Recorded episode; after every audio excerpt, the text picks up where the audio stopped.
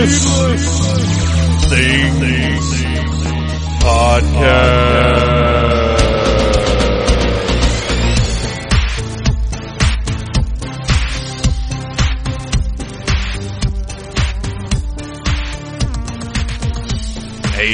Phantomaniacs, welcome to the newest episode of the Needless Things Podcast, where we talk about toys, movies, music, and all manner of pop culture dorkery. I am your host, Phantom Troublemaker, and I am pleased to be here to talk about a new movie that is going to be coming out very soon, hopefully near your neck of the woods on your local digital provider or whatever the case may be.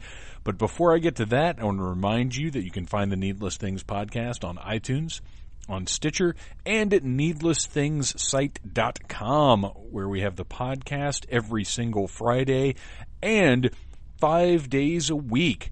Pop culture commentary, original content from myself and the rest of the Needless Things irregulars. All right, so before uh, I get to anything else, two months from now, from this very day, it is going to be time for JoeLanta and the Great Atlanta Toy Convention. This is a big deal. This thing is getting bigger and bigger every single year. It's at the Marriott Century Center, which is at 2000 Century Center Boulevard. And it's so cool because it's all toys, and you know that's my thing. We talk about everything here on the show. We talk about everything pop culture on the website, but toys are my first and greatest passion. And this is a toy convention, but they're expanding beyond that. Uh, they have all kinds of great special guests. They have costume contests. They have panels, including my Needless Things Toy Stories panel. I will be bringing it to JoeLanta and the Great Atlanta Toy Convention this year, Sunday at 2 p.m. And it's going to be awesome. Uh, I already have two guests lined up for it. And as always, I encourage the audience to bring their own toys, as always, like I've done this more than once before. But as as happened last time, and as I will continue to encourage people to do, uh, the audience, I want you guys to, to bring your toys as well and share your stories and be part of the show because it will be recorded to be part of the Needless Things podcast. But go to joelanta.org and check out the website. They don't have everything updated yet. Uh, but I can tell you, you're going to find more toy vendors here in one spot over one weekend than you will anywhere else in the Southeast. It's an amazing show with lots of really cool people uh, wanting to talk about toys, wanting to sell you toys. So it, it's it's an awesome time. You can also get on Facebook and there's an event set up now for JoeLanta and the Great Atlanta Toy Convention uh, 2016. Check that out. Sign up for it. Get more information there. They have general admission for the 12th and 13th. They have special package holders for March 11th, but just mark that weekend off. You're going to be busy doing toy stuff. All right. Moving on. I watched a couple of movies on my days off here, the last couple of days. Uh, we watched Green Inferno again. Oh, important news. I was finally able to take Mrs. Troublemaker to see Star Wars The Force Awakens. And I, I, honestly, right now, can't remember if that was before or after I recorded the last episode. But if I didn't mention it, she loved it. She had a lot of fun, which I'll be honest, I was a little concerned about because we don't always love the same things, which I'm glad for because it'd be really boring. We, what would we talk about? Uh, but she dug it. She did, and and we had conversations about it, interesting conversations about it. So that was great. Uh, we also watched The Green Inferno last night. She had not seen that either. Uh, it's really not fair because I get to see a lot of stuff she doesn't because we don't have really anybody to watch our son and our dogs while we do stuff. So there are a lot of times where I end up doing stuff without her, and she does. Uh, you know, she does plenty of stuff without me. She she hangs out with her friends and and does whatever. You know, we we each have our time. It's just hard for us to have time out of the house together.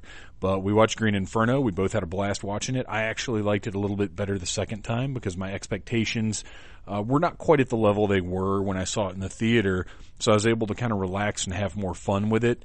And then I watched The Quick and the Dead for I don't even know how many times I've watched that. I, I've owned it for years and years now. and it's one of my favorite Sam Raimi movies. If you're not familiar with it, it stars Russell Crowe and Sharon Stone and Gene Hackman and Leonardo DiCaprio and a lot of a lot of Raimi regulars. It's a fantastic western, very stylized, but also very much in the vein of you know you could watch it and Silverado and uh, Tombstone. Uh, you know it, it, would fit in. It's it's a little more stylized than those because Sam Raimi did it, but it's a cool western. It's not you know it's not Wild Wild West. It's not that. So I highly recommend it if you haven't watched it. I thoroughly enjoyed watching it again. It was one of those things we were sitting there, and it came on TV, and I just put it on while I was looking for something else to watch, and that became the thing that we watched, and we both sat there and watched it and had a good time. So it's fun to revisit old movies. Uh, some people don't like doing it as much. I, I, know unless it's something really good or remarkable.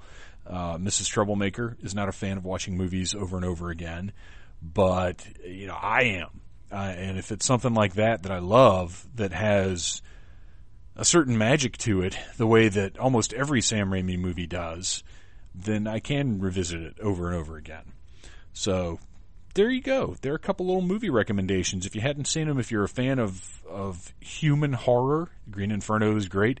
If you're a fan of action and quickness and wit and certainly westerns, which right now I'm a big fan of westerns because as I'm pretty sure I mentioned last time, The Hateful Eight is incredible. I can't wait to see it again, but it has given me a thirst for westerns, which is fortunate because I own I own as many as I, I need to, like enough to get this probably out of my system a little bit. Uh, I watched Once Upon a Time in the West a couple weeks ago, which I'd never seen before, and man, that was something else. Peter Fonda as a villain in that is just dastardly, and I, I own the Eastwood uh, spaghetti westerns. I, I've got Silverado. I've got Tombstone. Uh, you know, I've I've got um, a lot of the modern westerns, some of the spaghetti westerns. I don't have. You know, my grandfather loved John Wayne, the war movies, the westerns, particularly the westerns. I think.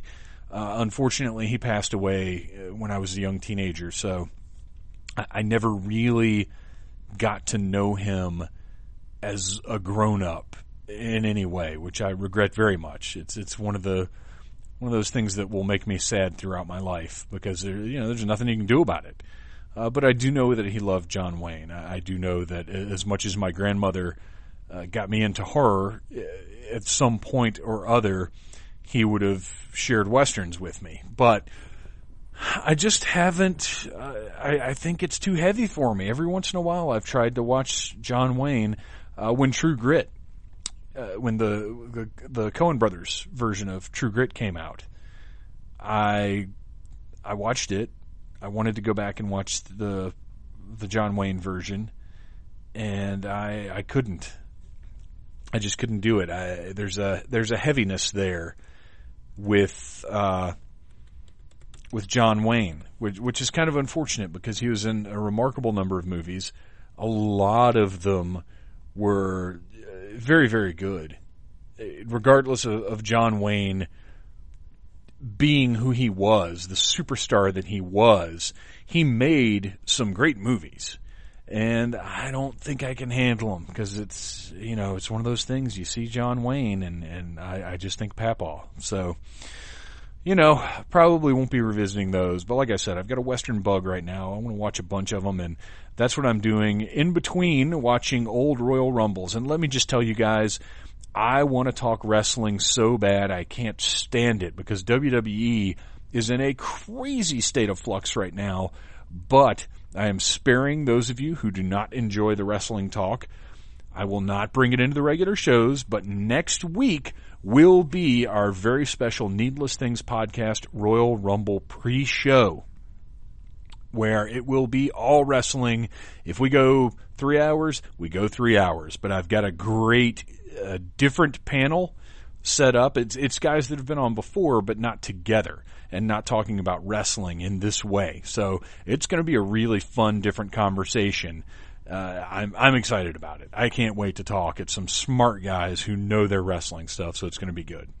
Today's episode is about the movie Stopper, The Rise and Fall of the Bastard Squad, which is a documentary about the punk rock band Stopper and the trials and tribulations and joys that they experienced in their brief time uh, on the way to the top, which they never quite made.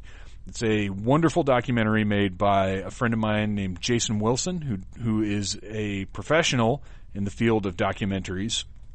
He helmed this whole thing. He lived a good portion of it, literally back in the day, and it's moving. Uh, I watched it earlier tonight before I talked to Jason, and it, it's a powerful film. Not even from the because I didn't know these guys all that well back then. Uh, I know a couple of them. If you remember Corey from the Iceberg from probably two years ago, I think I, I did a spoken word uh, without the mask, and it was an event called the Iceberg that Corey Byram held when he was in town. And it's one of my favorite things that I've ever had the opportunity to do. And uh, so I, I've gotten to know Corey a bit. I know Jason, but most of the guys in the documentary I really don't know very well. I wasn't as heavy into that punk scene as any of them were. I was just kind of aware. So it was powerful. It, it, was just it was one of those things where I was watching this amazing documentary, and then, and I mentioned this when I'm talking to Jason uh, in this interview. I'm watching this amazing documentary, and then every once in a while, somebody I know pops in, and I'm like, "What are you? What are they doing in this?" And, and it's like, "Oh, right, yeah, they're they're part of it." So before we get to the talk with Jason, I want to play you some Stopper to put you in the mood for a little punk to give you an idea of the music that we're going to be talking about. I highly recommend you follow Stopper, the rise and fall of the Bastard Squad. You can go to Reverb Nation and see the trailer. You can get on Facebook and check out the Facebook page and hopefully it will be hitting Netflix or Hulu or, or, you know one of those providers at some point soon, so you guys can all check it out because it's an amazing film. Uh, very uh, it's it's a tough watch in places. Uh, there's some heavy stuff in there, but it's all powerful and it's all great. Well, well done documentary. But before we get to that, here's Stopper. I want you to get a feel for the boys and the music that they played. And I asked Wilson, uh, Jason, uh, known more colloquially as Wilson, I asked Wilson for a couple of songs, and he happened to send along one that I I know a little better than others. It's called Compromise and it's going to give you a good idea stopper. So here it is. All things that I see, I know that reality. Wake up, I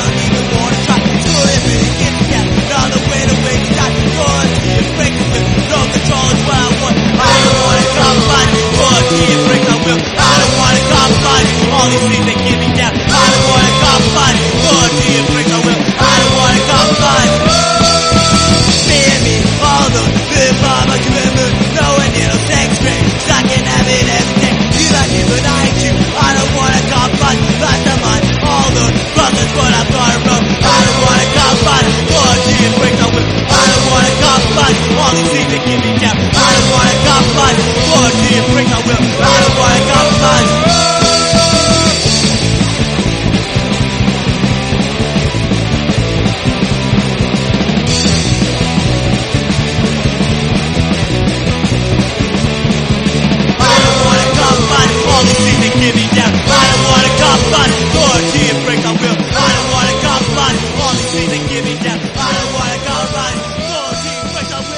Right, so I'm sitting here with Jason C. Wilson, uh, a man of note. Here's what happened, and I was too embarrassed to tell you this earlier. All uh, right. You you sent me the link to the movie. Mm-hmm. And you said, and, and the movie we're discussing, by the way, for the listeners, because we shouldn't, we really shouldn't leave the listeners out. No, well, we should try not to, but. Uh, the movie is Stopper, The Rise and Fall of the Bastard Squad, which is a documentary that you helmed and put together and devoted years of your life to and you sent me earlier tonight before we talked. You sent me a link saying, "Oh, I realized I hadn't sent you a link to the movie. Here it is. If you want to kind of skim over it or check it out or whatever, uh, and and God forbid, do some research for your show." Mm. And so I sat down and I watched it. What I did not say is, "Yeah, you actually did send me the link like three months ago." And I just never got around to watching it because I'm a shitty person. That's okay because this is a I've continued editing this damn thing up until recently. So the version you're seeing is the latest version I finished, I believe, in the beginning of December. So yeah, it, it's for the best. It all worked out. Well, and at what point, it's, it, especially with something like a documentary, the editing process has got to be really difficult because, I mean, you're never really going to feel like it's finished, are you? No, I'm going to, uh, my plan is to go back and uh, utilize the um, the power of the digital world. You know, as far as will come with special effects, I'm going to go back and make uh, make subtle changes, add wampas and whatnot. Um, you know, in- make sure that shoemate shoots first. Those kinds of little details. You know, Throw in that cut scene with Jabba the Hutt. Right, right. Uh, that's that's my plan. I mean, it's a living, breathing organism until Disney buys it. right. At which point they will improve upon it and make lots more money than you ever did. Fingers crossed. Uh, so, since we started at the end, let's go back to the beginning. Uh, I know you from 95-ish, 6-ish, but I never got into the South Atlanta punk scene as much because I, I really just kind of dipped my toes in with like the Pig Dogs and, and Smedley and stuff like that. Right. I, I did. I didn't get as deep in as a lot of guys did. It was just kind of like, oh, this is really cool. I enjoy this music, but uh, you guys had around Fayetteville a scene, a full scene, which we've discussed before on the podcast on an episode that shall never air. Good. But I, li- I like the sound of that. but uh, you were involved uh, in two, to me, you know, being from Atlanta, two major bands, Round Ear Spock and Stopper, and Stopper is kind of what we're here to talk about today. How watching the documentary, there's no point in covering all the ground because we want everybody to watch the documentary, but I mean, obviously this is a huge part of your life, a big influence on everything that you've done. But back in the day,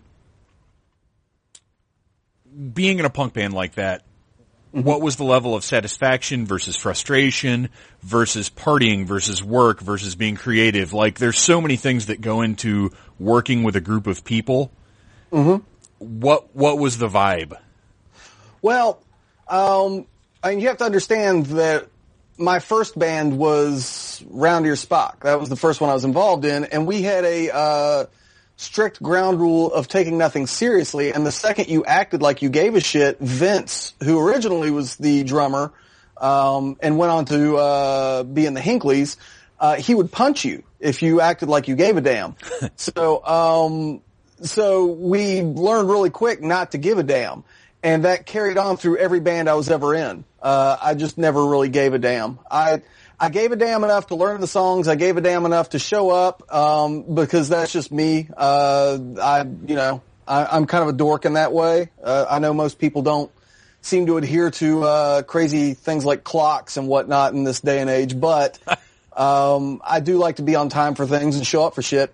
And so for me, it was just I show up to where people tell me to show up, and I drink heavily, and I go home while I'm drunk, and I write a song. I mean, you know, it was just it was it was kind of party time. I didn't take it too serious.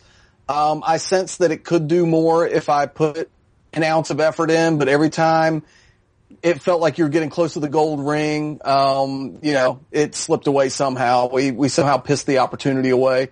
So you know, Well, and that's interesting because I think one of the most point because I did sit down and watch uh, the movie, and uh, I I will at various points over the next hour or so be kissing your ass about it because I think it's fantastic. well, thank you. Uh, one of the most poignant lines in the movie comes from you, and it's when you're talking about Round Ear Spock and Stopper, and you say that Stopper keeps getting all these amazing opportunities, and like you said, pissing them away, and you kept Yep. thinking like, man, if if this was Round Ear Spock, we would make something of this. We would be doing something. This would lead to the next level, but we're not getting those opportunities right. and and that is that that was one of several really powerful moments because anybody that pursues creative things knows that feeling. Yeah, I mean it's it's frustrating. Um, Stopper, it was funny because Round Spock were the better performers in terms of musically, and they really had the better shot uh, in terms of the way the music world was going in the early to mid '90s.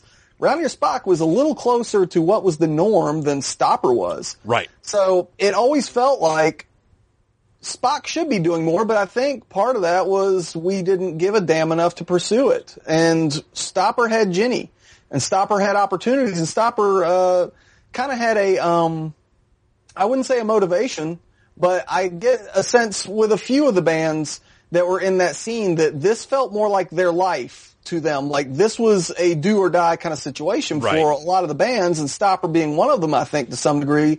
And Spock never had that. All four of us were going to college, and I think out of the four members of Spock, I'm probably the uh, I was probably the uh, the one that was the closest to really needing it to work because the other three guys are all exceptionally smart and I'm exceptionally dumb. Don't you hate So- being that guy? I know, right? I was the, I was kind of the dipshit of the band, so I kind of needed it to work out a little more than the other guys did, and that's part of why you know I was in so many bands. I was in the Tone Deaf Pig Dogs, I was in Right. the Pins, I was in the Menthol Kings, um, and you know Spock and Stopper. I was in at the exact same time, and part of that was me just throwing shit at the wall and you know hoping something was going to work. Um, and like you said, yeah, it is- it was it was frustrating at times because you would we would open for Rancid. Uh, that's one of the things that happens in the documentary. We opened for Rancid on the Out Come the Wolves tour, which was huge. Yeah. And um, half the band showed up wiped out on heroin um, to uh, very late for the show. And we barely got through the set. Like we um, we did a sound check. It doesn't get mentioned in the documentary, but we did a sound check. And as we were doing it, we discovered that uh, there were certain songs that couldn't be played. So we had to strike them from the set list, and we ended up having to play a shorter set list than we normally would because we just it what we knew it wasn't going to work. So anything that had a little bit of uh, that was a little more complicated, we had to remove.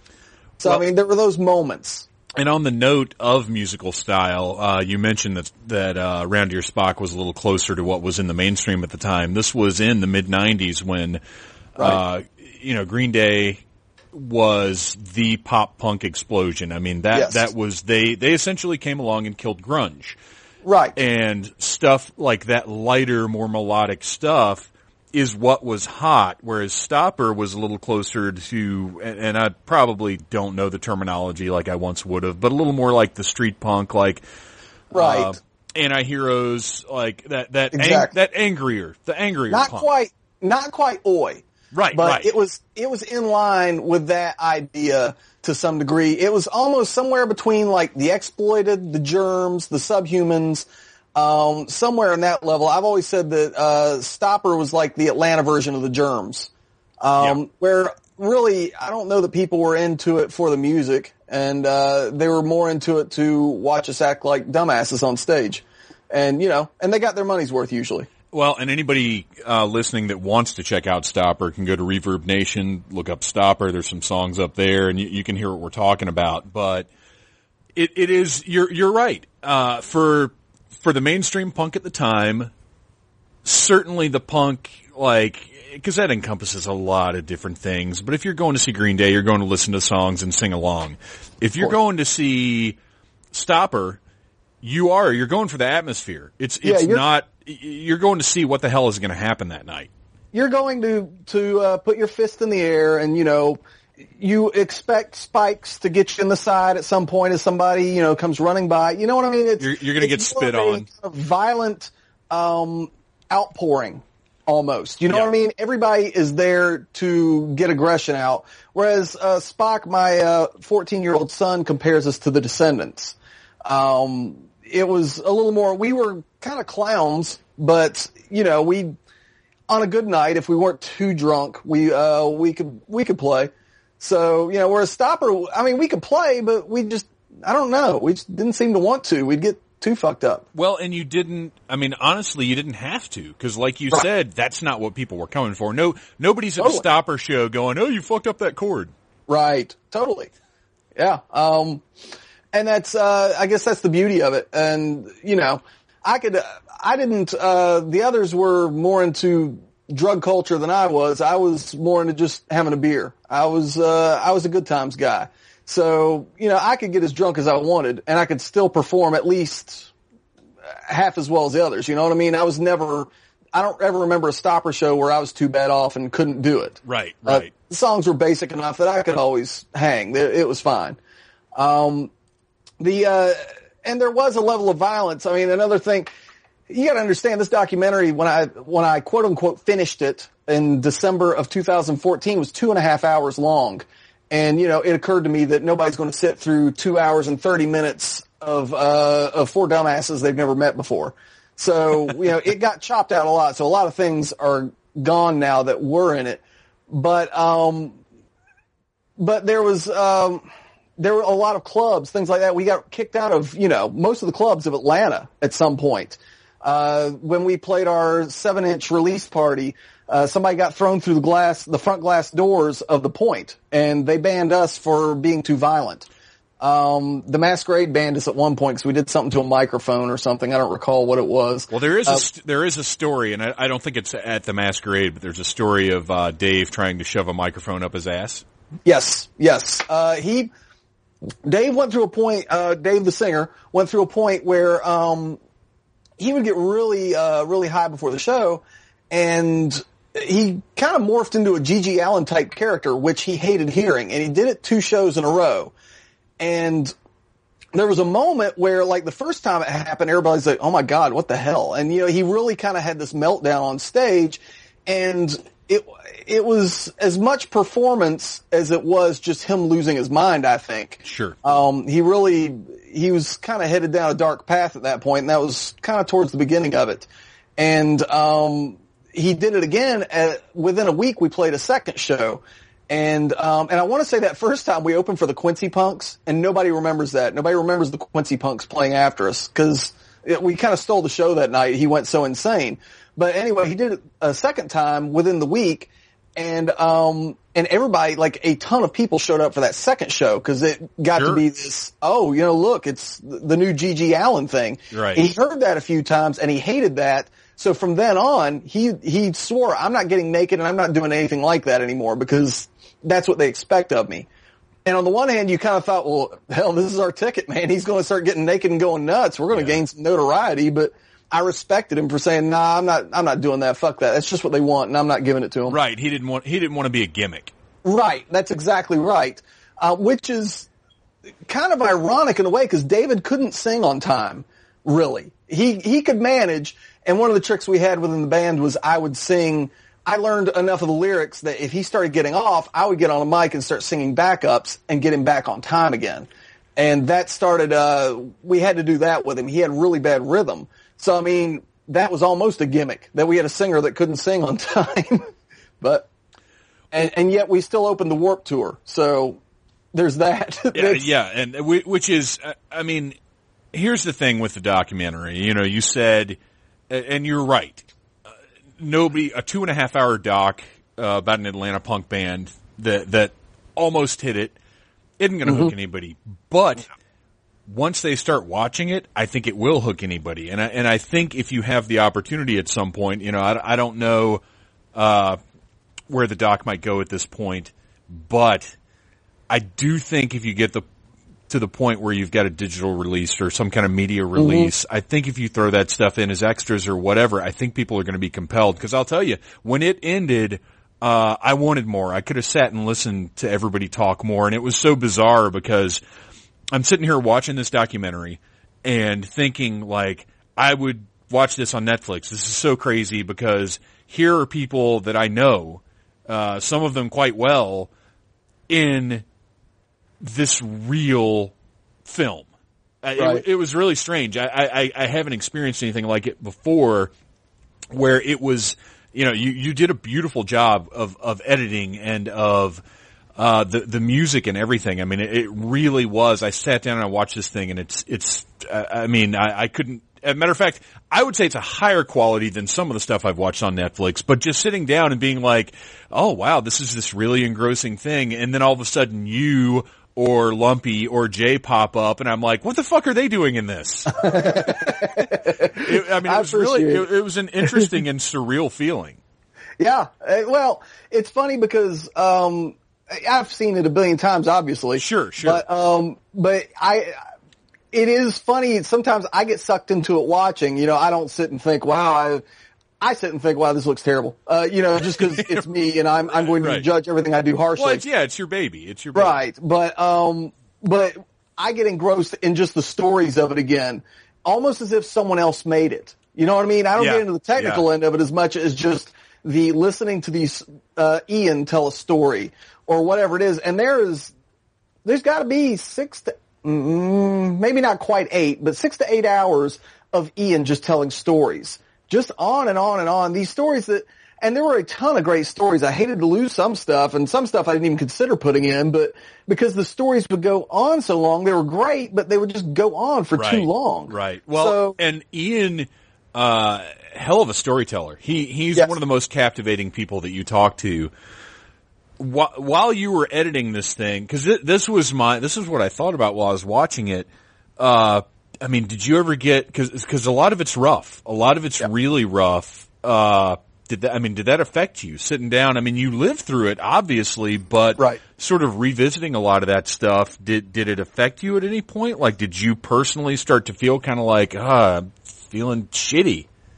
Yeah, well, there were a lot of weird emotions with this whole thing because, um, on the one hand, there's the nostalgia of it, and this whole thing's kind of my love letter to the Atlanta scene. I mean, it, if you can't tell, it's I devote a lot of time to just the Somber Reptile and the other bands and stuff because you know I was I feel like I was one of the bigger cheerleaders of that whole thing. I loved the whole scene. I thought it was great and should have gotten a little more recognition than it did, but. Um, so I mean, there's that nostalgia part of it, but there's also, um, I, I do have to say there was an overwhelming sadness that would hit me sometimes as I'm listening, especially when we get into David's situation and, you know, watching, because I remember David was a straight edge kid and he would, uh, fuss at me for drinking and things like that, you know, when I was younger, when I was in high school and stuff, you know, oh God, Yeah. you're drink again, you know, busting my balls about it. And, then, you know, to watch this transformation, which really picked up with Stopper. Second he joined Stopper, that's when it all began for him. And, you know, he, me, him, and Vince were kind of a trio for a long time, and, you know, Vince didn't drink either, so it was kind of a weird thing to watch. And there was almost like, um, have you ever seen the documentary Dig? I have not. There's there's a uh, there's the two bands, the Dandy Warhols and um shit, I forget the other name the name of the other band. Uh but they're almost like the documentary is these two bands that kind of grew up together in a way and were kind of finding fame together. But one is kind of the good guys. They wear the white hat, you know. Right, And the others were kind of the more sinister. They they did all the drugs and Yeah. they drank a lot and all that. And that's almost what Spock and Stopper did for a while. And there was kind of a little there was a thing between Lumpy and Dave for a while uh, where they didn't get along, and that kind of stuff kind of you know brushed off on me because I was in the middle of it. I was in the two bands. Yeah. So there's there was I spent a lot of time in this documentary juggling things, trying not to make anybody into a villain as much. You know what I mean? Because there were I could have shown a lot more and told a lot more about certain things right, right. but I didn't want to incriminate anybody as much, so I kind of tried to be careful with that kind of thing. Well, and you did because it's a very human story. I mean, I I was, you know, part part fortunate, part smart in that I never ended up in the darker uh corners of the scene or, you know, Right. any cuz I, I worked at the masquerade for a couple of years. I had tons of opportunities to to make bad decisions. Uh and and I saw people make bad decisions sometimes Right. in the same room as me. Right. Uh, you know, so I, I you know, I, I never had to deal with that, but it's a human story. We all know people who have done the wrong thing, who have, you know, you see the turning point sometimes where it's like, fuck, if he hadn't, if he hadn't done that then, everything else Right. would have been different. And, and you, you know, like you say, when Dave joined up with Stopper, did it seem almost like an identity thing? Because that's what, in watching it, because there was a discussion of, of the straight edge, uh, early on, and then once he's with Stopper, it becomes pills, drugs, Yes. you know, everything. And it seems like it almost was sort of an identity, like, oh, okay, I found this thing and this is who I need to be now. I think that that there may be a small part of it that, yeah, yeah, you're right. I think that is a small part of it. I think that, I think what David really needed was somebody to push him in that direction. I think he, I think he always had it in him. I think that he didn't find that with us though. When he ran around with me and Jay and Vince and Lumpy, um, he didn't find that, uh, you know, somebody there to introduce him to, uh, the joys of LSD or whatever it was. Um, so he, I think once he got in with them, that's, that's what they did. And that's, uh, that's when he started down that path. And honestly, it was, it's almost like, um, he started out innocently enough, you know, he, he really, it was just smoking, you know, smoking some grass after school or Sure. popping pills or whatever. And it really wasn't that big a deal, um, for a while. Eh, But once I got in the band, I joined, I guess a year or so into the band. And once I got into the band, I really watched the transformation because he and Ian seemed to kind of team up and both go down that path together. Uh, both of them had played and, you know, dabbled with stuff, but they really both seemed to just embrace that whole lifestyle of, you know, how high can I get and how, you know, how bad can I misbehave and all that. And which was highly entertaining at times, but at the same time, there were moments, uh, we played Dottie's once and I actually sat down with them in the parking lot. Um, Ian's girlfriend at the time had mentioned that they were dabbling with heroin and, um, would I talk to them? And Yeah. so I, you know, I sat down and tried to talk to him in the parking lot and, you know, hypocrite I am. I'm drunk as hell having this discussion, but, um, you know, trying to get through to them and Dave immediately just brushed me off and said, well, I'm not doing anything. I don't know what she's talking about and that's bull- bullshit. And he walked off, but Ian stayed and listened to me and he agreed that he would, uh, he would try to lay off. Well, But, you know, here's- didn't. here's here's the thing about that situation. Mm-hmm. You know, anybody that watches this movie, you got to keep in mind these are kids. Yeah. You you yeah, yeah. were kids at the time. We were kids at the time, Yeah.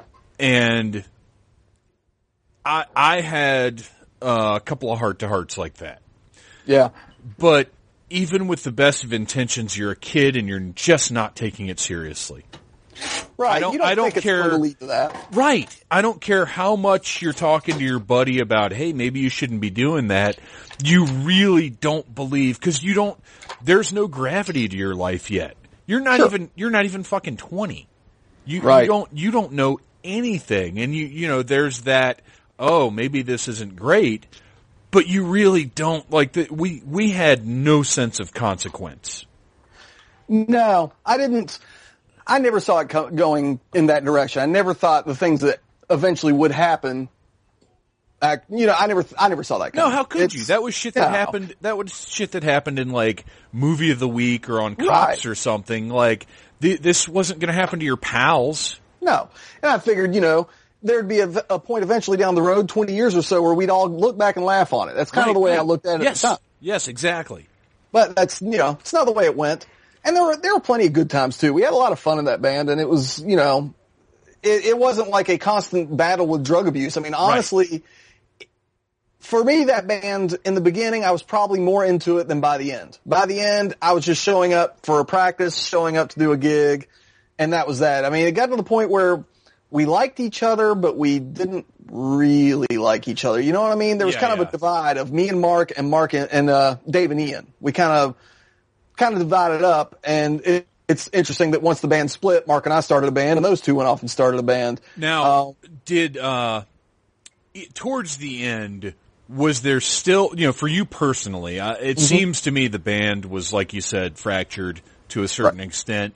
But towards the end, did you still have the feeling that like, you know what, if we hit the right thing, if we do the right thing, this could still happen?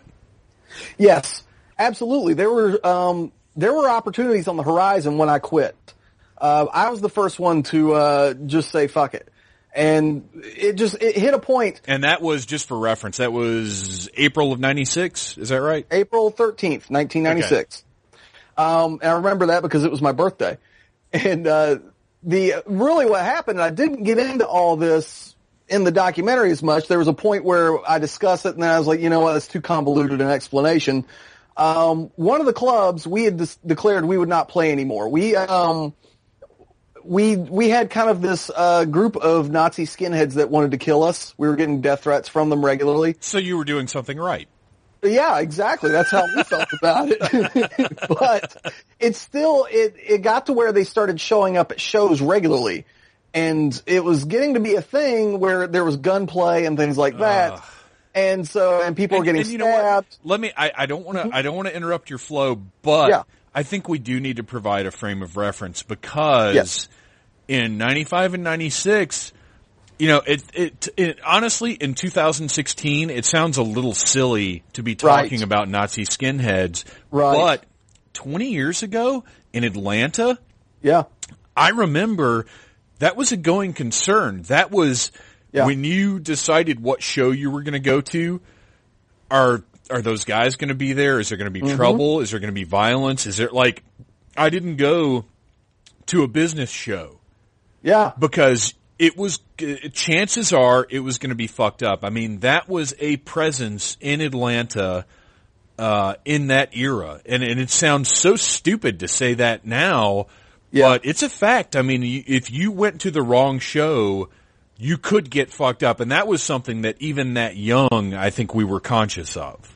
Exactly. And it, you're right. It totally. It sounds ridiculous to Yeah. even think that would be a consideration. I hadn't really thought of that until you just said that, but it's totally true. You don't see that element anymore. But Yeah, yeah, it's it's insane to be and and yeah, Yeah. until you mentioned it, I hadn't thought of it, and I was like, holy shit, that that was a thing that we we dealt with that Yeah. kind of idiocy. it was it was ridiculous. Um, and Stopper became kind of a focal point for them.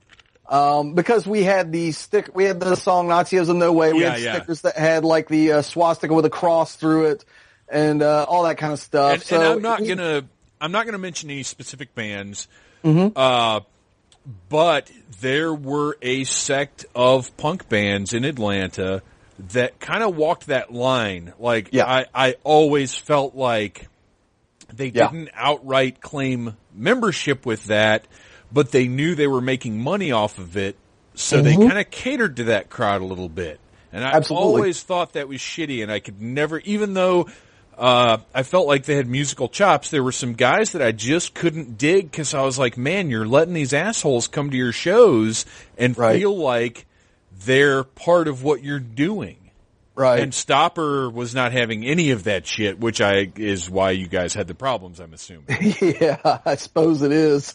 Um, well, it we had a we had a particular incident where uh, f- uh, shots were fired at a club, and instead of this club calling uh, calling the cops and all that, they hid the guy that was shooting in the back. So we uh, we declared, and this was a popular club. This wasn't one of the low rent ones, Right. So we uh, we declared we don't play that club anymore. You know, that's that. Yeah, And yeah. what ended up happening was Seven Seconds came into town and we were hooked in with, um, I can't remember her name now, but she was a national booking agent and she's the one, uh, Stormy Shepherd, that was her name. And she was the one that would get us like the Agent Orange shows and, uh, Rancid and all these different things. She was the one that hooked us, hooked us up with these larger touring acts. Yeah, you And- you guys found favor Yeah, at one so- point with with the right way with I guess Stormy Shepherd and Yeah. and you worked some big shows. Yeah, yeah, and that also was our ties with um, Kike at the uh, Somber Reptile and uh, other people that were higher up. I mean, Mark and Jenny are just you know they're scenesters, man. They're all over the place. Everybody knows them. Everybody loves them. They're Yeah, great. yeah. So they To were this to a this day too. Yeah, absolutely. So, you know, we, we knew a lot of people and were able to, you know, we were able to draw enough of a crowd that they, they were willing to trust us to do these things, I guess. They knew we'd act a fool, I guess, and, you know, people would be entertained by that. Um, but anyway, once this club declared, yeah, we're, we're hiding this band or whatever, and we, we weren't going to play there anymore, she, um, she came to us saying, seven seconds is coming, we want you to open. Uh, and I guess someone in the band agreed to that. And I said, and I'm more stubborn, I guess, than the others are. and I said, right. no, no, we said no, we're not doing that. And they said, uh, and they said, no, no, we are. She says we have to, and you know, therefore we have to. And it kind of became a thing back and forth, nothing major.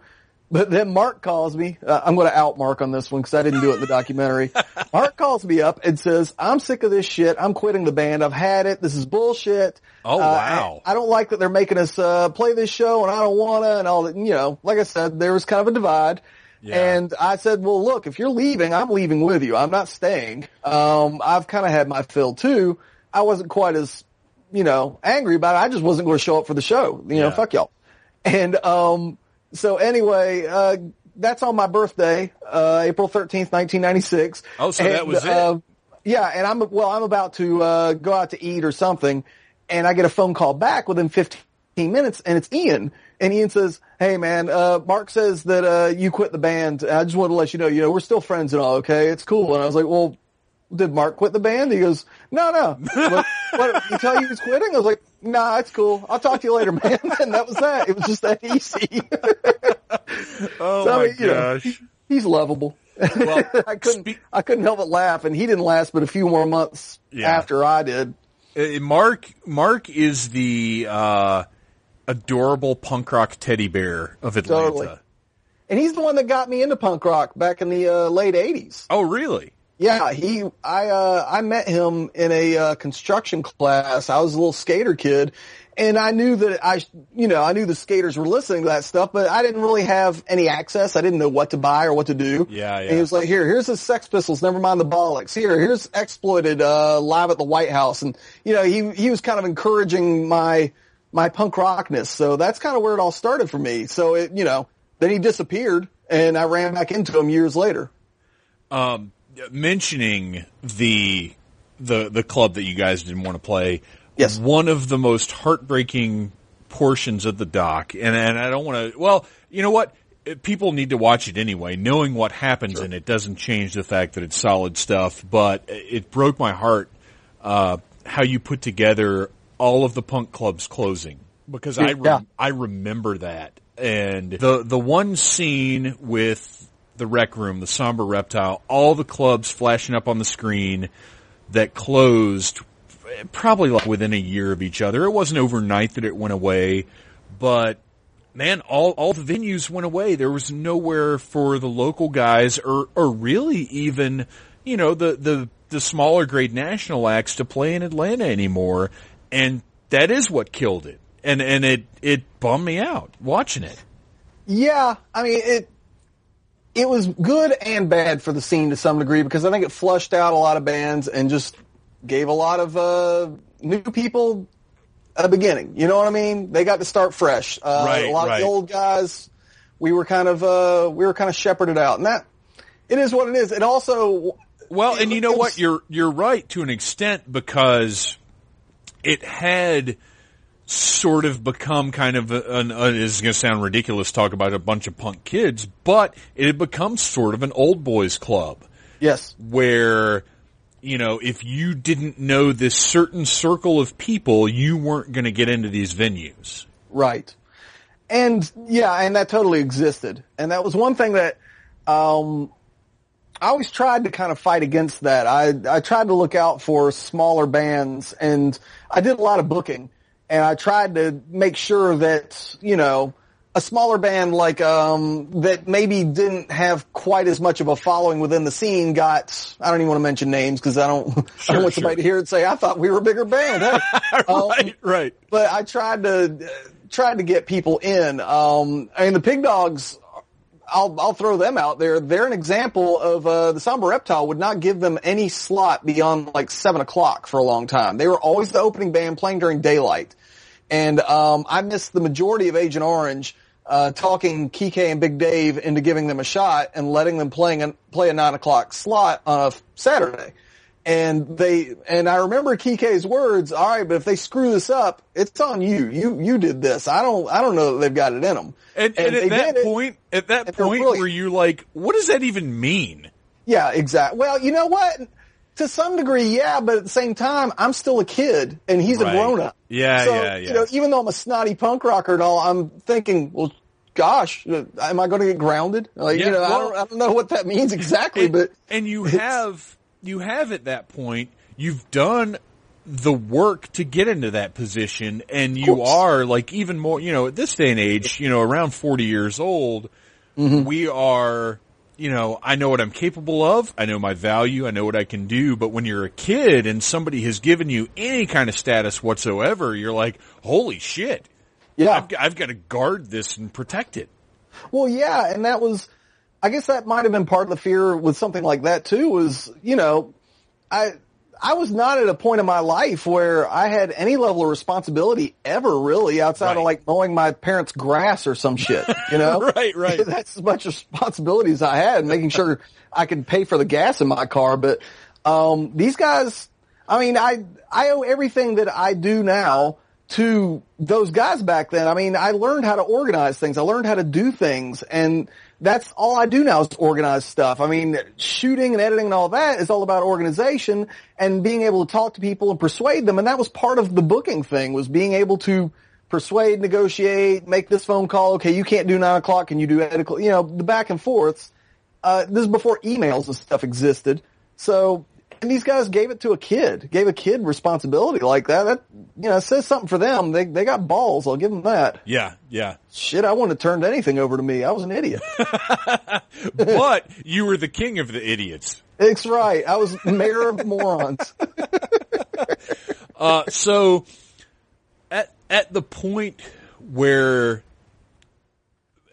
you know, being a kid, I don't know if maybe you did really have a sense of it, but was there a point with Stopper where you did see like uh, you know, you had hope until the end, but was there a point where you would stop being surprised when it fell apart?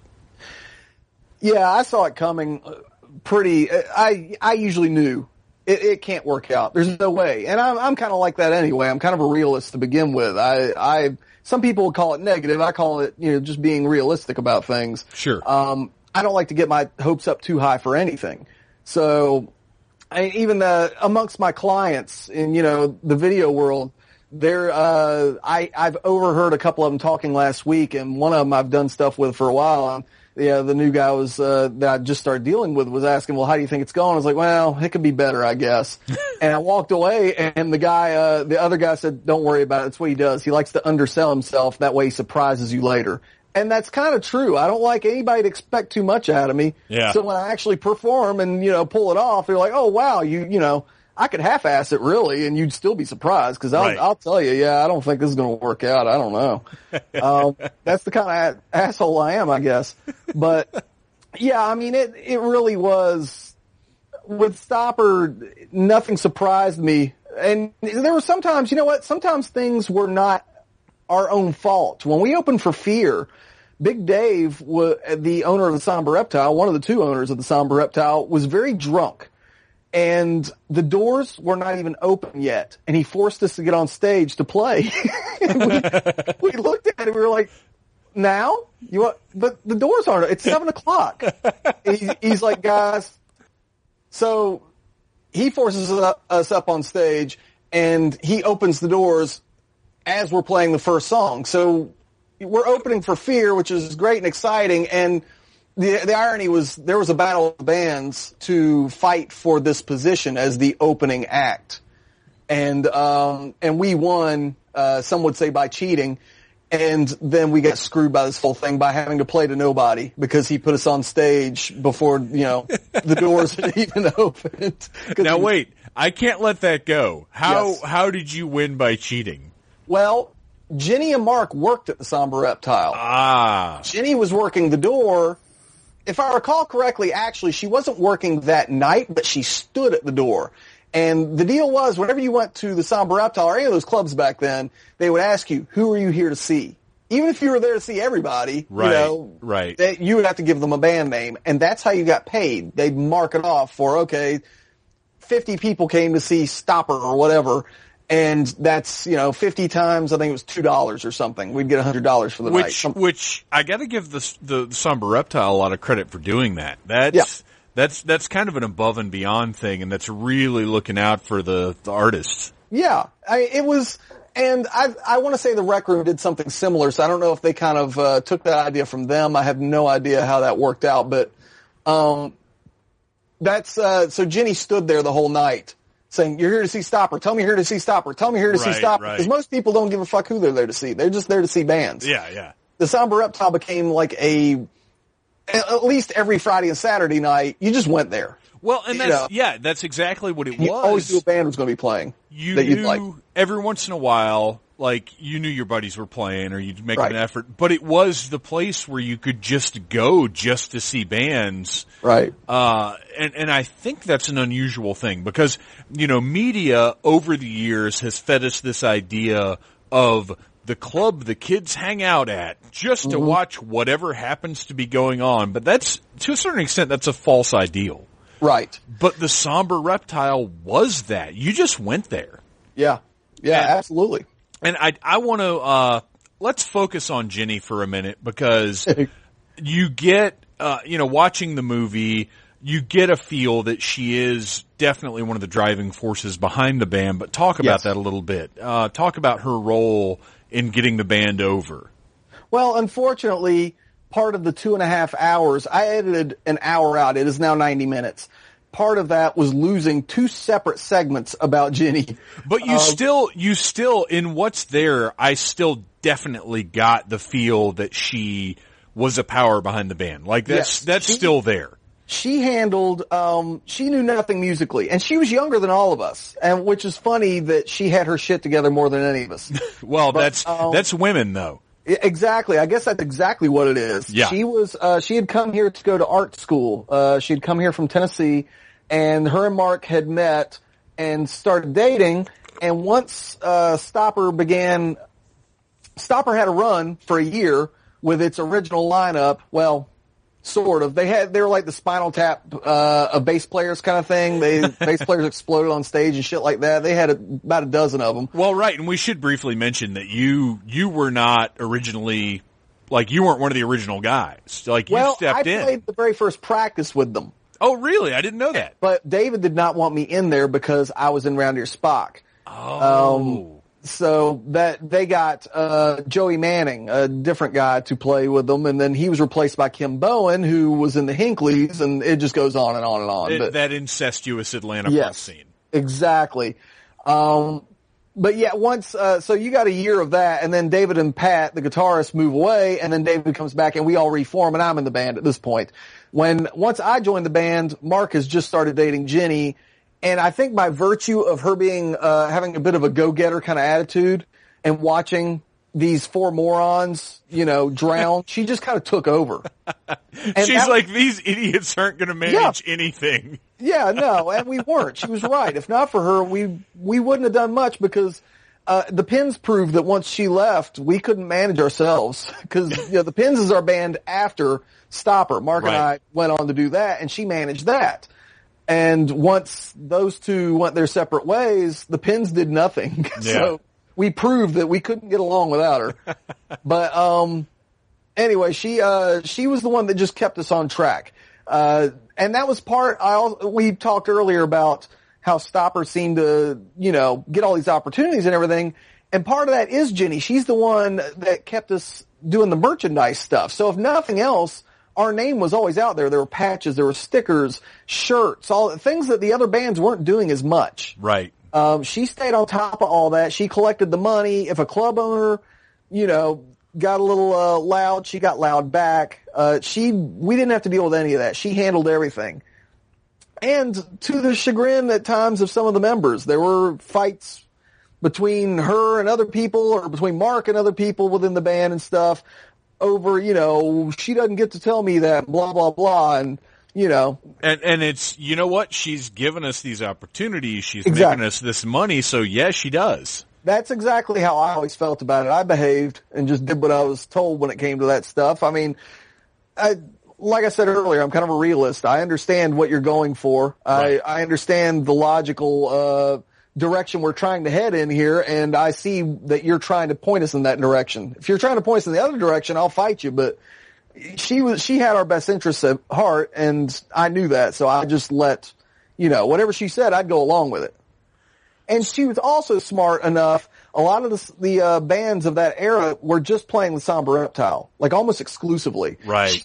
She uh, and we, I guess, were smart enough to play other places regularly. We didn't just play the Somber Reptile. We played all over Atlanta. Well, and it was, you know, at the time, I'm sure it was very easy to fall into that. Well, these guys like us. We can, we can do this thing. We'll just stick here. I mean, it, it, it's typical. Again, anybody that does creative stuff, it's very easy to stay within your comfort zone. Yeah, and it was it was our clubhouse. They let us have the run of the place. We didn't pay for beer, hardly ever. Yeah. But um, I think more importantly, though, we had been mistreated for quite some time at other clubs. You know, they acted like they were doing us a favor, letting us play. Whereas the Somber Reptile was very welcome and opening, and they'd feed you, and you know, oh hey, they were like your family, they were your friends, you know.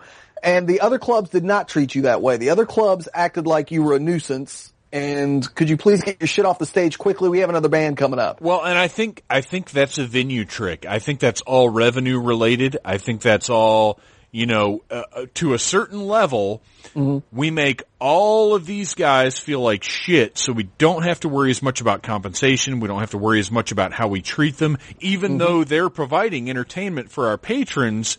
If we right. treat them a certain way, we don't really have to worry as much about them. Right. And that that's uh, which granted I'm sure it's nationwide, but in my experience mm. anyway, that's that's a classic Atlanta venue trick.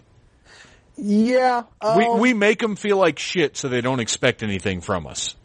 Most places I've played outside of Atlanta too were like right. that, but yeah, especially Atlanta specific places, uh, the rec room and the masquerade especially, I hated playing. You, they, they make you, they make you feel like they're doing you a favor by letting you on the stage. Right. Even though, like, even though you're up there selling beer, you know, uh, yeah. that's, that's, that's what they the time, do. It wasn't even a person involved with the decision making of us being there. You know, some right. sound guy or right, right, you know, some other random jackass that was oh, making you feel that way. Dude, Uh, yeah, I know all about the sound guys at the masquerade. yeah, yeah. Yeah.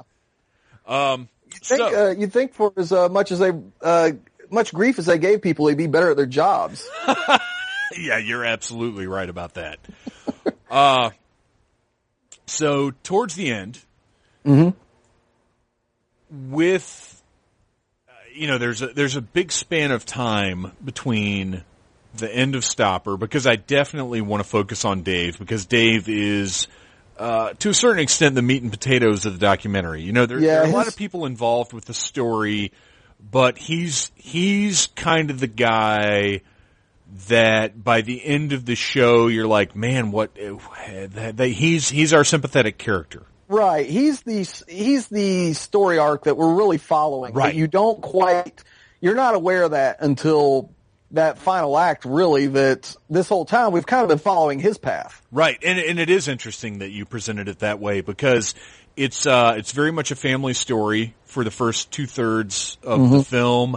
And then that last third, it, uh, you know, it gets heavy and there's no way around it getting heavy. So in 96, Stopper's essentially done. Yes. Uh, and then years later, we come back to uh, a very different, and, and, this is another heartbreaking portion of the the film, is talking about you know just thinking about it right now. You guys talking about how much fun Dave was, and how he was essentially kind of brought into the band because he was the life of the party. He was a fun guy to be around. Everybody liked, it, you know, enjoyed it being yeah. around him. And over those years, he transformed uh, because of the drugs, because of the addiction, yes. because of the desire to escape from from reality, I guess, became a very different person. And then we catch up with him, uh, you know, over a decade later, almost twenty years later. Yeah, in a very different and heartbreaking spot. And I, I don't want to give away the end of the movie because it's a, it's an incredible story. Uh, but now we've got uh, Dave in prison Yes. Which, how much of that was the impetus for putting this film together? Well, the, there's this weird uh, chain of events that happened where um, I was looking. I've kind of been involved in documentary stuff uh, through like cable networks I've worked for and things like that for quite a while. I've always been a documentary fan. Uh, well, you let's, I remember watching Hoop Dreams when I was young. For everybody that's listening, uh, let, let's talk a little bit. Maybe we should talk about you for a moment. Hell yes. Um, what My favorite subject? so yeah, you just said Hoop Dreams inspired you. Uh, what what do you do now? What do you want to do? Um, I I pretty much do what I want to do. that is that's the best thing that I can ever hear on this show. I, I mean, I, that's what I do. I shoot, I edit, I direct. That's how I make my money. And, you might have um, won an award or so, right? yeah, I, I've gotten, uh, two Emmy nominations. I've won one of them. Um, I, uh, gotten five Tellys, uh, I don't, various awards and stuff. I don't know. They, um, yeah, we use the Emmy to, to keep the kitchen door open. You know how it is. Yeah, right, stop. right. but um, but anyway, it, it, you know, it's so. I mean, that's and so I'm kind of I'm not a newcomer to the documentary thing. I, I always liked documentaries ever since I was young. So doing this, I already had uh, projects lined up before this that kept falling through. And uh, the there were three of them. Stoppers the third. The first one being I was uh, working on a documentary about the the closed down asylums in Milledgeville. And I guess based on my Emmy, the director, who was kind of a, he was a, uh, he's this fucking asshole. Can I say that? Yes, Can I say asshole? absolutely can. Can I say asshole? Okay. Well, I don't. Wait, I fucking keep- is wanna keep it okay. We- he was a fucking moron. Fucking is okay. We'd rather you not say asshole. Oh yeah, yeah. See, that's that's what I was worried about. I didn't want Yeah. to hurt anybody's feelings. Yes. Um, but anyway, he was he was kind of a dildo, and he um. So based on my Emmy, he got full access. The state granted full access to these closed down asylums, these buildings that had been abandoned for a long time, and you know, I guess the state liked that, and you know, we're going to have something cool, and uh, I ended up having to leave it because, as I mentioned before, he was a fucking dildo, and I didn't want to work with him anymore. Sure. So that fell through. Then I was uh, I was still looking for a project, and I got mixed in with a Metroplex little five points, um, kind of the underground Atlanta scene of the '70s and '80s documentary. Right. And for one reason or another, that just didn't come to fruition. Um, I believe the young lady is still working on it. Uh, she's still getting stuff together, and you know, so I'm kind of excited to see that. She had the trailer at the beginning of the Stopper Live DVD that we had. Uh, but anyway, when that fell through, I was like, well, shit, I need something. And Ian called me and said, look, I want to raise money to help Dave's mom out with some of the legal fees that, uh, that she's incurred through his, his battles, which are the ending of the documentary. And, uh, do you have any ideas? Do you want to help out or anything? And I hadn't talked to Ian since the 90s. So, oh wow, really? I hadn't talked to him or Dave since the 90s, and this is we're talking about 2012. Yeah, yeah. So um, I said uh, I was like, well, yeah, I've still got these old master tapes we never released, and you know, he and Mark had completely forgotten we even recorded those things. That's what I, that's one thing I wanted to bring up is Mm-hmm. the amount of footage that you have from those days is really impressive because It's a I mean, miracle. you know, nowadays everything is recorded, but back back in the mid 90s, like who was thinking to record punk shows? Nothing. There was when we began this, there was literally nothing. I had um, I had one tape, and it was the other thing he wanted to do, which was sell these masters, sell the uh, sell uh, CDs, and he had this one tape of a show of David getting naked and going crazy. Right. He wanted to sell that. That was all we had in terms of live footage, and um, and I told told him it looks like shit. I, I don't want to sell that. Why don't we do a seven to ten minute documentary to go along with that? And we'll sell like for fifteen or twenty bucks. We'll give you a CD, some stickers, um, that live show, and then these uh, this little you know seven to ten minute documentary about the band. And when I shot his, he was the first interview in March of 2012. And like I said, we shot about six to eight hours, and I realized really quick there was no way I was going to be able to do a seven to ten minute documentary. Right. So it just led to where we are now. And as you were just saying, there's a lot of footage, and I, that's all I had was that, that piece of tape. And slowly as I was going along, I would get to a point where I'd think, you know, I'm editing and I'm like, well, there's, I can't do anything else. I have no more footage. I have no more pictures. Every time somebody would pop out of the woodwork and say, hey, you know what? I found this, uh, v- this old VHS tape of, uh, us just wandering around the somber reptile all night. We just gave the camera to somebody and they just walked around and just shot stuff. It's amazing some of the stuff you've got, like the Yeah. the shot of uh, Dave sitting at the bar. Dave just threw up on himself. Like who? How? Who? Um, it's amazing somebody Mm-hmm. Yeah. captured that. That was, yeah, that, that's, all that footage was just crazy. And that's not even like the original tape. I can. Uh, it looks like somebody dubbed it because every now and again it plays and then it just stops. And I guess they were using a camera as like their their play deck because it'll stop and I guess the lens turns on and you just see like somebody's living room for about five minutes. And there's nothing in there. There's nobody in there. It's just like a fireplace and stuff. And then it cuts back to, you know, Dave running around in the bathroom or doing whatever it is he's doing. Oh my gosh. Um, so yeah, it was, uh, it, it, we were flying by the seat of our pants on a lot of this stuff, just trying to find any little piece of footage. And early on, I actually hit up WSB. Um, there was a, uh, there was a news story they did on, um, on herbal ecstasy. And what happened was the final weekend the Somber Reptile was open, they came out to shoot a story about the Somber Reptile closing. And they, uh, they asked Big Dave who was the best band to shoot. And he said, well, shoot Round Ear Spock. They're fun. So they shot, showed up and shot us, uh, WSB, uh, Channel 2 came and shot our footage of us playing. And while they were shooting, Jay and I decided it would be a funny idea to take our pants off. Sure. So we played pantsless.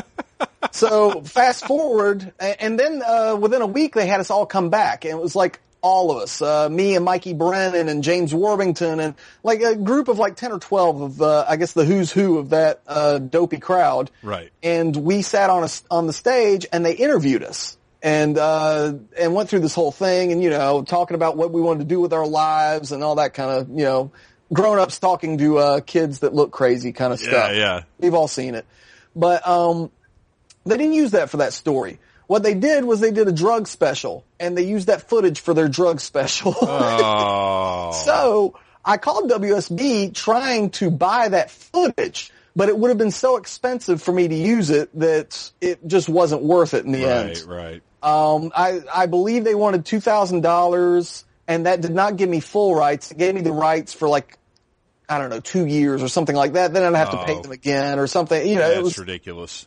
So, and you know, it is what it is. Uh, if I were doing a full-on somber reptile thing, I would definitely put that money in. But Right, right. for But- Stopper, it wasn't the focus. Stopper Right, was that wasn't there. the point. Yeah, yeah, yeah. So, um, which is funny because I've been, uh, Warburton asked me, and I actually had a, uh, I had a meeting with Kike, the other owner of the Somber Reptile years ago, uh, when I first started the Stopper thing, and he wanted, we had lunch and discussed once I finished Stopper doing a Somber Reptile documentary. And, um, and you know, he was, he was totally into it. And at the time I was, I really thought I'd be done by 2013. Um, here we are at 2016 and I'm not really in the mood to do it. Warwick just sent me an email the other day asking if I'd be interested in doing something like that. And like, yeah, not right now, maybe in the future, but I, I need to take a break from, You, Well, you've essentially been reliving that life for the past four years. yeah, yeah. And that's, I feel like I kind of told the story of the somber reptile to some degree. So Yeah, I, I yeah. don't have it in me at the moment. If What- I hear some new something, maybe we'll tackle it. I don't know. So in 2012, uh, you guys got back together, had a benefit show for Stopper Dave, Right. uh, eh, which there are several different efforts underway to help his mom out with legal expenses. Uh, he's selling his art online.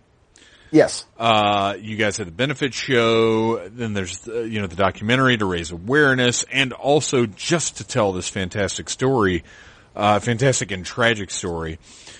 Uh, how was it in 2012 getting back together with those guys? Cause you, you hadn't, as you said, you hadn't really had a lot of contact over the years. What, how did that work?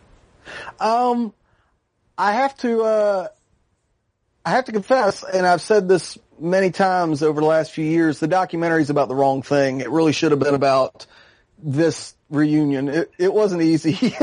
Yeah. thus, thus there were no further shows because that was a discussion. That was a plan actually. Everybody kept asking us at the time, uh, like when Creative Loafing interviewed us, you know, are you going to do more or is this it? I said, no, we're not going to do more but we secretly kind of had it in our head. We'd do, um, we'd do a show in Athens, a benefit show to raise money. Yeah. There was, at one point, there was a discussion of San Francisco. There was, uh, Florida. There were multiple places that we had kind of talked about and nothing was concrete yet. Athens was the only concrete one. Um, but it was uh, once we by the time we got done with the show, it just it was obvious it wasn't really going to work out. Um, I I kind of pulled the plug on all that. There's there were too many. There's a lot of things that I can't get into, um, just out of respect. But Well, there, and- and there was a lot of issues. Absolutely. I mean, and, and that's any endeavor like this with multiple personalities involved and with multiple, uh, you know, just different life experiences and stuff. There, there's, there's going to be trouble, man, especially as we get older. You know, the older I get, the more focused I am on what I need to do, not just, you know, for me, for my Right. family, for whatever, how I'm going to spend my time. You know, Mm-hmm. a- as we get older, time becomes so much more precious. Well, and it's just, it's, it's, you, you have to get more realistic about what you're doing and how you spend that time. It, that's exactly right. And it was, um, part of it also, part of the issue was that not a lot had really changed over the years. There were still kind of sure. the same issues that had been going on back then. So it just got to be too much to deal with. Um, and uh, frankly, it was breaking me. Uh, what's funny about this whole, the, the documentary, all that, we never did GoFund, GoFundMe's or anything like that. Yeah. The, everything, I financed everything we did. And uh, part of that was when we started doing this, you know, I started, I'd have to front the money for everything. When you do any kind of band, somebody's got to buy a t-shirt. Somebody has to buy the CDs, Right. The patches, the stickers, whatever. And it was starting, it was quickly putting me in a hole right around Christmas time. So I took on a religious show, a weekly show, and basically, uh, Jesus financed Stopper and our endeavors for, uh, it paid for the documentary, paid for everything. And, you know, up until, I don't know, a year or two ago, I was, uh, still doing this stuff. And eventually it was like, all right, well, I paid for everything. I can move on now with my Uh, life. right, right, Thanks right. God. So now it's 2016, and the whole reason for this episode, aside from just my interest in the subject matter, but you have coming up at the end of January. Uh, let's put over the premiere. Yes. Yep, we are uh, January 30th. We're doing the premiere at the Plaza Theater, and that will uh, that will be the official showing. We've had had a festival or two, I think, so far, but um, this this will be the first Atlanta showing. Well, and you guys uh, already have won some awards for this show, or Uh, for this movie. Yes, we got the 2015 Silver Spotlight Award um, from somebody. I don't remember. And, uh, but yeah, we were nominated for Best Feature and nominated for Best Editing from uh, Top Indie Film Awards or something. Um, not to, you know, it, it, I'm very appreciative. I'm Well, just you- I- forgetting all the names of these things. yeah, and and and that's you know once you get into this kind of development, this kind of project, it does enter into a larger world. I mean, this this now has sort of moved beyond your personal experience. This is now part of uh, sort of the cinematic world. It's it's Right. out there. You you've thrown your baby out, so there's there's it, it's kind of on its own to a certain extent, and there's only so much you know. You invested your lifeblood into it, but what you've put out there is what's out there. Yeah. And that's, it's kind of a scary thought in a weird way, you know, cause I look at it as, you know, these are my friends and this is my, uh, this is my gift to the Atlanta scene or whatever the case may be, I guess. But then I start thinking about it in a, in the larger spectrum, this is out there for other people to analyze and other Right. people to take apart and dissect. And, you know, there's a part of, you know, as a musician or anything like that, you, you kind of build up a thick skin and you don't worry about what people think, but there is a part of you that still worries about what people think. Oh, you know what I mean? Anybody that's doing anything creative, uh, you know, it's it's it's a lot of fun and part of the punk aesthetic, really. To Yes. say I don't give a shit what other people think, but anybody putting stuff out there, sure you do. Of course you do. Like that, yeah. There, there's no way around that. Uh, and there You wouldn't do it if you didn't care what other people Right. thought. Exactly. You want it to be received. You want it to, uh, to, to have, you know, wow, that, I'm impressed that you put this time into this thing and put this thing together. And you're right. This, you know, normally a documentary filmmaker is taking, you know, it may be subject matter they're fond of. It may be something they've been interested in for, for their whole lives. But more often than not, they're not personally invested in what they're doing. And you, uh, you were there. This is your story as much as it is anybody else's. And that to a certain extent, you're kind of pinning your heart on your sleeve and throwing it out there for everybody to see. It's a very different thing from your typical documentary. Yeah, it's um well, it it does it's funny watching myself because it's like I'm watching one of the characters. Yes. It doesn't look like me to me. You know what I mean? Yeah, and yeah. I had to separate myself that way. Otherwise I would drive myself nuts of, well, look at me. I'm picking my nose in that shot or whatever, Right. whatever it is, but I'm saying something good, but you know, you just have to kind of, uh, ignore all those kinds of things. Um, it is, you know, it is what it is. It's not everybody gets to, uh, go back and tell their own story. It's kind of like that Chappelle show episode where he talks about, uh, where he talks about, uh, doing his own movie and it show, it cuts to Yeah. him being born and he's got a giant dick. and Right, you know, he's right. like, I gotta tell my story here. It- That's kind of, you know, that's true. You know? yeah, and there, there, yeah, I would imagine there had to be uh, some points along the line that temptation to be like, well, I was the only guy with my shit together, and uh, Right. if it wasn't for me, that band wouldn't have been anything.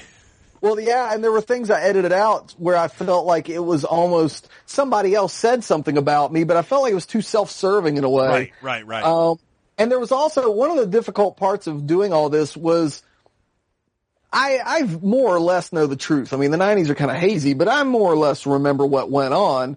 And there were some things that were said in interviews, and that, this is a huge problem throughout, where I would interview people and they would say things I knew were not true. Right. Um, or this happened constantly. One person would tell the story this way, then one person would tell it a totally different way. It very opposites. And it would, the one person would tell it so the one, per, the other guy looked bad, and then that guy would tell it so the other guy looked bad. Yeah. And I would, uh, I would have to, if it was, if I knew it not to be true, I did not include it. Yeah. If it's, but there were moments where, like Mark is telling a story, and he's got it his way and he's saying, well, Ian did this, that, and the other. And then Jenny jumps in and says, yeah, I remember Ian did it this way and the other. I would let Ian pop in and say, well, I don't remember it that way. And that's, that's not how, uh, and this is the way I remember it being. I would try to let people defend themselves somewhat if I felt like there was something kind of divisive amongst uh, the people I interviewed. was there a point where you looked at something, or was there a story that you looked at where you were like, you know what? This is too, the, the point of view on this is too diverse from the different parties and it's just too much. I can't, it, I can't put it in because it's Constantly. too, yeah. like it's not even worth, like this story can't be told because it's just too much. Yeah, well, yeah, there were stories like that, um, where I felt like, again, I, it would make somebody into a, a villain almost. And and Um, you know what? And you did a very good job of that because there there are no villains in this. Everybody's very sympathetic. Uh, even even Dave, who Yeah. uh, you know how he went down is really tough. Yeah. But in the end, he's still a sympathetic character. He's still spoken of by uh, the people in the movie in a fond way, in a sympathetic way, like uh, very because he could have been vilified easily, and and it's impressive that you didn't do that just to have like a bad guy for the piece. Oh, absolutely. It was it was tough to to not do that. And honestly, my two worries were Ian and Mark. I didn't want to make them into villains at parts. And I remember I didn't think of Mark at first, but uh, I think either Mark or Jenny one. I think Jenny pointed out that Mark felt like he looked kind of villainish, like he's the one that got David into drugs. Right. Which he he was there, he was a part of it, but David did drugs because David wanted to do drugs. Right. Nobody nobody held him down and put a needle in his arm or Right. put pills in his mouth or whatever. And that's that's an interesting thing. You know, over the years as I've seen more stories of abuse and uh and whatever it it's tragic, but it seems like a lot of times you've got the guy who can handle his shit and the guy who can't handle his shit. Yeah. Uh, you you've got because I've over and over again, whether it's in movies, in wrestling, in films, uh, in music, whatever the case may be, so often you've got the guy who is an addict, who is essentially a junkie, but he can handle his shit, so he doesn't get into trouble. Yeah. That happens a lot And and you know, unfortunately, you've got the guy who who hangs out with him and and can't. Yeah, he can't. He can't hang. He goes down that path, and it's it's sad to watch, but it is the reality of the all the whole drug culture is like that though. There Yes, are there yes. are those that just they're like cockroaches. They will survive anything and they will Yeah. keep on chugging and nothing will ever harm them. But then there's the segment of that population that they they're going to fall and you could see it early. You could Yeah. get this is not going to go well for that particular person and you know to start watching for them but it's too late by the time you notice it. Well, and also there's a point where you know you want to help your buddies, but but you also you can't you can't get dragged down that path, Right. and and it's a it's a very dangerous line to have to tread. And that was part of leaving Stopper, I think. Um, even Pat, when Pat left, he left specifically because he saw the drugs were going to drag this band down, and he said, Right. "I don't want to be a part of that anymore." Um, and he left the state. He And, just and kudos to him for seeing away. it so early on too. Like that's uh, that, And he even tried to rescue Dave. Yeah, He talked him into moving away, but Dave came back. Um, but even like, I left Stopper, and they brought uh they brought Little Shane in to replace me, but they kind of threw him in really quick. I remember they played their first show, and I thought as a showing of solidarity, I would show up to uh to support them, but it felt like the show was really fast. Like I left, and within two weeks was a show. And I remember I was uh roadieing with the Tone Deaf Pig Dogs up to uh Scumfest. I think that was in North Carolina, and I, so I was already on the north side with James, and I was like, hey, you know, Stopper's playing their first show without me tonight. Why don't we go check them out? At that point, I was bandless. You know, I was just floating around, Right. doing nothing. And um, so we went there to watch, and the poor guy had only been in the band for a couple of weeks. He didn't know all the songs. I had to get on stage and finish the show for him, and I felt, you know, I felt bad for the guy because he got thrust into this thing really fast, and I don't think he he probably didn't even know what he was getting himself into. right. They, Um, they were probably just kind of kind of trying to maintain momentum. Right. And he was, you know, he was, uh, I'm sure doing the best he could. Uh, Yeah. but there was no way to keep up with that band. They were just, they were too far gone. The relationships were too far blown out to be repaired. It was just, they were limping along at that point. So before we wrap this thing up, Mm-hmm. uh, you've probably got tons and tons and tons of stories, but what is one fond memory you have of your time with the band? Uh, Like just one of the funnier, more ridiculous situations that you found yourself in just from being in an Atlanta punk band. Well, there, there's so many little mini moments that I remember. Um, first getting in the band and hanging out with Mark and watching his, uh, his big fat ass get on a, uh, uh, oh shit, what do you call those things you bounce on? Um, The bounce house The or trampoline? Oh, what? watching him on a pogo stick bouncing down his driveway because somebody left it in his yard or something. We were in Atlanta. He lived on Hemp Hill Road at that point, uh, right off North Side. And he got it in his head he was going to be able to get on this thing. And he bounced down the driveway until the thing collapsed. It just bent out from under him. Holy shit, that's amazing. Yeah, it was pretty nice to watch. It was, I, but those little moments like that, there's just tons of these hilarious little moments of just stupid stuff like that. Um, seeing a light pop on on the second floor of the Somber Reptile and having never realized that there was even a second story, story to the Somber Reptile and climbing the, uh, there's a, uh, drainage pipe that went down the side of the building and I had a few beers in me. I decided I wanted to see what was in it. So I scaled the side of the building up to see what was in there. And it was somebody, I don't remember if it was Dan or Dave, but one of them was taking a shit. It was a bathroom. that was not worth the trip. No, no, it really wasn't. And it was really hard getting back down once I'd done, gone up. Well, Um, and, and that's a big part of that the scene of being in a band of, of especially of being in a punk band is that family thing that it's more than just getting on stage and making music together. You guys are a unit. You share experiences. It's more than just we're going to write some songs and play them. Yeah.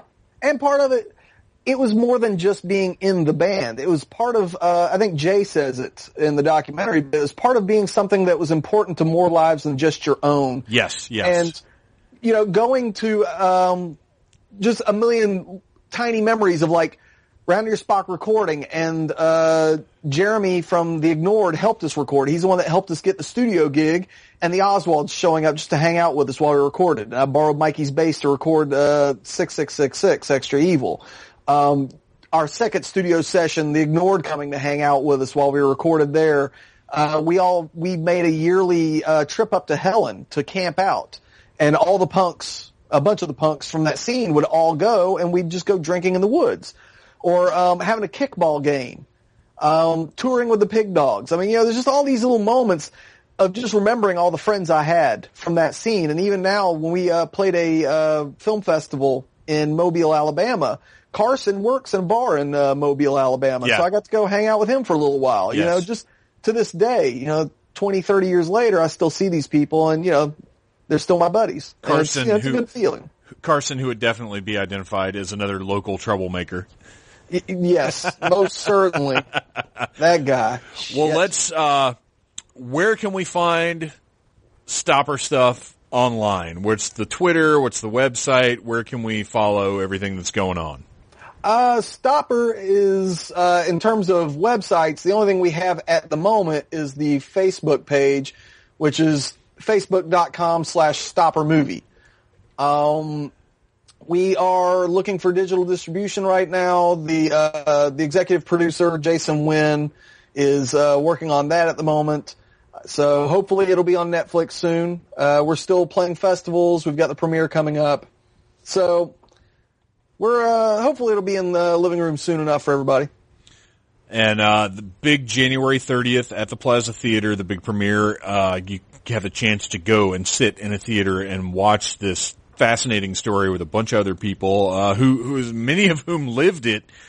Uh, and, you know, keep an eye out, follow along. Uh, you can go to ReverbNation and look up Stopper and see the trailer for the movie and follow along on Facebook and check it out. Jason, thank you so much for coming on the show and talking about this portion of your life, you know, not only from back in the day, but the past several years that you've spent retelling the story. Thank you, sir. I appreciate the opportunity. You're a, uh, you're a saint. I do what I can. I know. Hey, seriously, check out Stopper, The Rise and Fall of the Bastard Squad. It is, I wasn't kidding when I said it's powerful. It really is. It'll make you feel some stuff. Uh, and not all of it is nice. You'll have some thoughts about mortality, about uh, decision making, about the people in your life, people you've known in your life. It, it speaks, I think, to a, wider variety of people than just the, the punk scene.